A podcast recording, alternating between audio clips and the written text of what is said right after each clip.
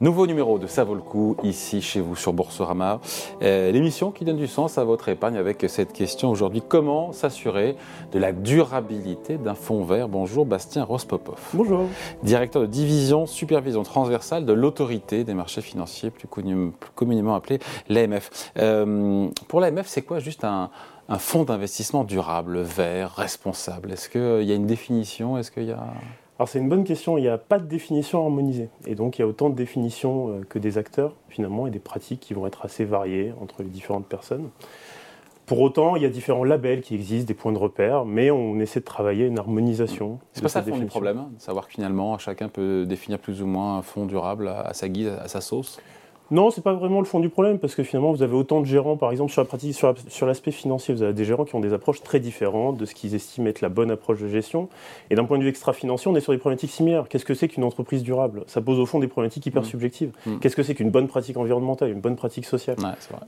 Donc c'est des choses très compliquées, c'est assez légitime que les gérants aient des différences dans la façon de le mettre en œuvre. Alors ce qu'il y a de bien, c'est que, et c'est une avancée qu'on ne peut pas discuter, euh, c'est que ces fonds d'investissement socialement responsables, on a le sentiment qu'ils se sont installés de plus en plus, certains diront que c'est pas assez rapide, mais quand même aujourd'hui, on en trouve quasiment partout, dans toutes les offres, les contrats d'assurance vie, euh, des banques, des assureurs, ça, ça s'installe, on va dire. Tout à fait.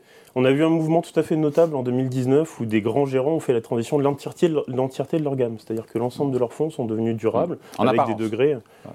En tout cas, ils ont basculé dans leur méthode de gestion avec des approches très systématiques qu'ils appliquent à leur gamme. Donc ça sur les très gros gérants et sur les plus modestes aussi, chacun qui a proposé au moins un fonds durable. Donc oui, complètement installé dans l'offre existante. En même temps, on sait que le gendarme de la bourse, l'autorité des marchés financiers, l'AMF, euh, veut plus de c'est quoi? C'est de la lisibilité pour, euh, pour l'épargnant parce que pour certains, euh, certains clients pensent que, euh, tort ou à raison, ou euh, que les promesses ne sont pas tenues par ces, par ces placements verts, durables, responsables bah En fait, il y a deux mouvements. Déjà, il y a une, offre qui est très hétérogène. Ce que vous disiez au début, qu'est-ce que c'est qu'un fonds durable? On va avoir des gérants qui ont des approches très différentes.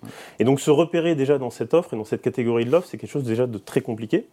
Mais pour autant, il y a un vrai besoin de plus de lisibilité au sens où il faut, par exemple, avoir des, des communications qui sont plus équilibrées, qui ne présentent pas que les avantages des offres, ah. mais aussi leurs limites, pour éviter le caractère déceptif. On va nous vendre un fonds qui paraît très durable en réalité, et puis en pratique des émetteurs dans les portefeuilles qui ne correspondent pas exactement à la stratégie telle qu'elle a été mise en œuvre.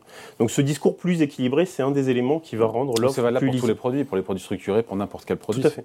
Tout comme on l'attendrait sur le rendement risque. On soupèse bien les, les, pour, les, pour, et les contre. Hein.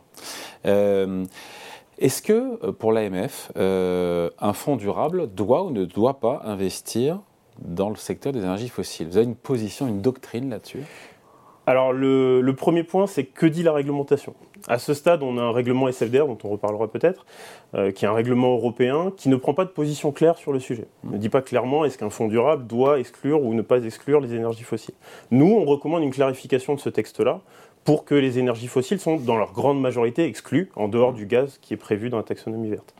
Pour autant, ça pose une question qui n'est pas simple, parce que les énergies fossiles, vous avez deux types de, de, particuliers. Ceux qui vous pourrez vouloir avoir un fonds vert uniquement, avec des énergies renouvelables par exemple pour caricaturer, et puis d'autres qui pourraient accepter d'avoir une partie d'énergie fossile sur les acteurs en transition, qui sont en train de fermer ce type d'exploitation par exemple de centrales à charbon pour se reconvertir sur d'autres énergies renouvelables. Pourtant, les deux offres peuvent coexister. Vous pouvez être un épargnant qui peut légitimement vouloir un fonds de transition ou un fonds exclusivement vouloir aider de gros acteurs qui se disent bah oui, effectivement maintenant il faut qu'on accède à notre transition énergétique, notre transition euh, green, et pour ça faut-il qu'elle soit crédible avec de l'ambition, des moyens, etc. Mais ça requiert bien d'avoir une. Donc il n'y a pas une offre qui est meilleure que l'autre, c'est juste des offres destinées finalement à des profils, à des, investisseurs différents. D'accord, c'est ça. Est-ce qu'il y a l'idée ou pas, je pose la question, est-ce qu'il faut faire un peu le ménage malgré tout dans, dans, ces fonds verts? Parce que tous aussi ne se valent pas, on le voit bien, même si euh, on ne fait, on fait, pas, fait pas de hiérarchie. Tout ne se valent pas, clairement. Euh, mais après, une fois qu'on parle tous, de... pardon, je coupe, mais tous ne sont pas non plus, euh, tous les gens ne sont pas sincères dans leur démarche. Il y a aussi parfois une approche aussi commerciale, le marketing qui peut aussi, euh, à des fins mercantiles, enfin on se dit les choses. Hein. Tout à fait. Bah, essayer de positionner son fonds le mieux possible, parce que quand on a des investisseurs qui demandent le plus des préférences de durabilité, c'est normal qu'en tant que, société de gestion, on ait la tentation d'essayer de, présenter son fonds comme étant plus vert. Mais quand on veut faire le ménage, finalement, il y a des choses très différentes. Il y a d'une part, s'assurer que les promesses sont tenues. C'est-à-dire que quand je dis quelque chose, quand je dis que je vais sélectionner des émetteurs de point de vue vertueux, que ces promesses-là soient effectivement mises en œuvre. Et donc ça, c'est notre travail, nous, l'autorité des marchés financiers, s'assurer que les promesses sont bien tenues. C'est aussi le rôle d'un certain nombre d'acteurs hein, qui sont un peu moins connus, comme les dépositaires. Ça va être aussi le cas des certificateurs du label. Donc on a un certain nombre d'éléments dans l'écosystème qui doivent s'assurer que ces promesses sont tenues, mais ça ne suffit pas. Pour aller sur plus de lisibilité et faire un peu le ménage sur les offres, on a peut-être deux éléments. Déjà, comme je disais tout à l'heure, assurer que bah, les avantages sont bien proportionnés par rapport aux limites, et aussi assurer que le discours commercial extra-financier est proportionné à l'ampleur de la prise en compte des critères. Pour le dire très simplement, si vous faites quelques petites exclusions très symboliques, ce ne serait pas approprié de communiquer très fortement avec des images de forêt, etc. Hmm. Donc, c'est tous là, ces éléments. L'AMF veille, euh, veille au grain et l'AMF regarde s'il n'y a pas un décalage justement entre la réalité de ce qui se passe sous le capot de la gestion et les arguments marketing. Encore une fois, on ne l'a pas dit, mais est-ce que la collecte aujourd'hui en matière d'OPCVM et de SICAV se fait largement, mais largement sur les fonds durables? Il y a cette appétence d'investisseurs et donc euh, voilà. Bah, c'est notre métier, on fait des contrôles sur place, on fait des revues de documents commerciaux, on fait aussi de la doctrine pour exiger finalement d'en dire moins sur les approches qui en font le moins. Et qu'est-ce qui se passe pour ceux qui, sont, euh, qui, ont, qui, ne sont pas bien alignés entre les pratiques de gestion et, et, le discours marketing? Vous faites quoi? Bah, Une information qui est trompeuse, c'est susceptible d'engendrer un processus de sanction comme tout autre élément trompeur qui peut être communiqué au client. Donc ça peut être une des possibilités.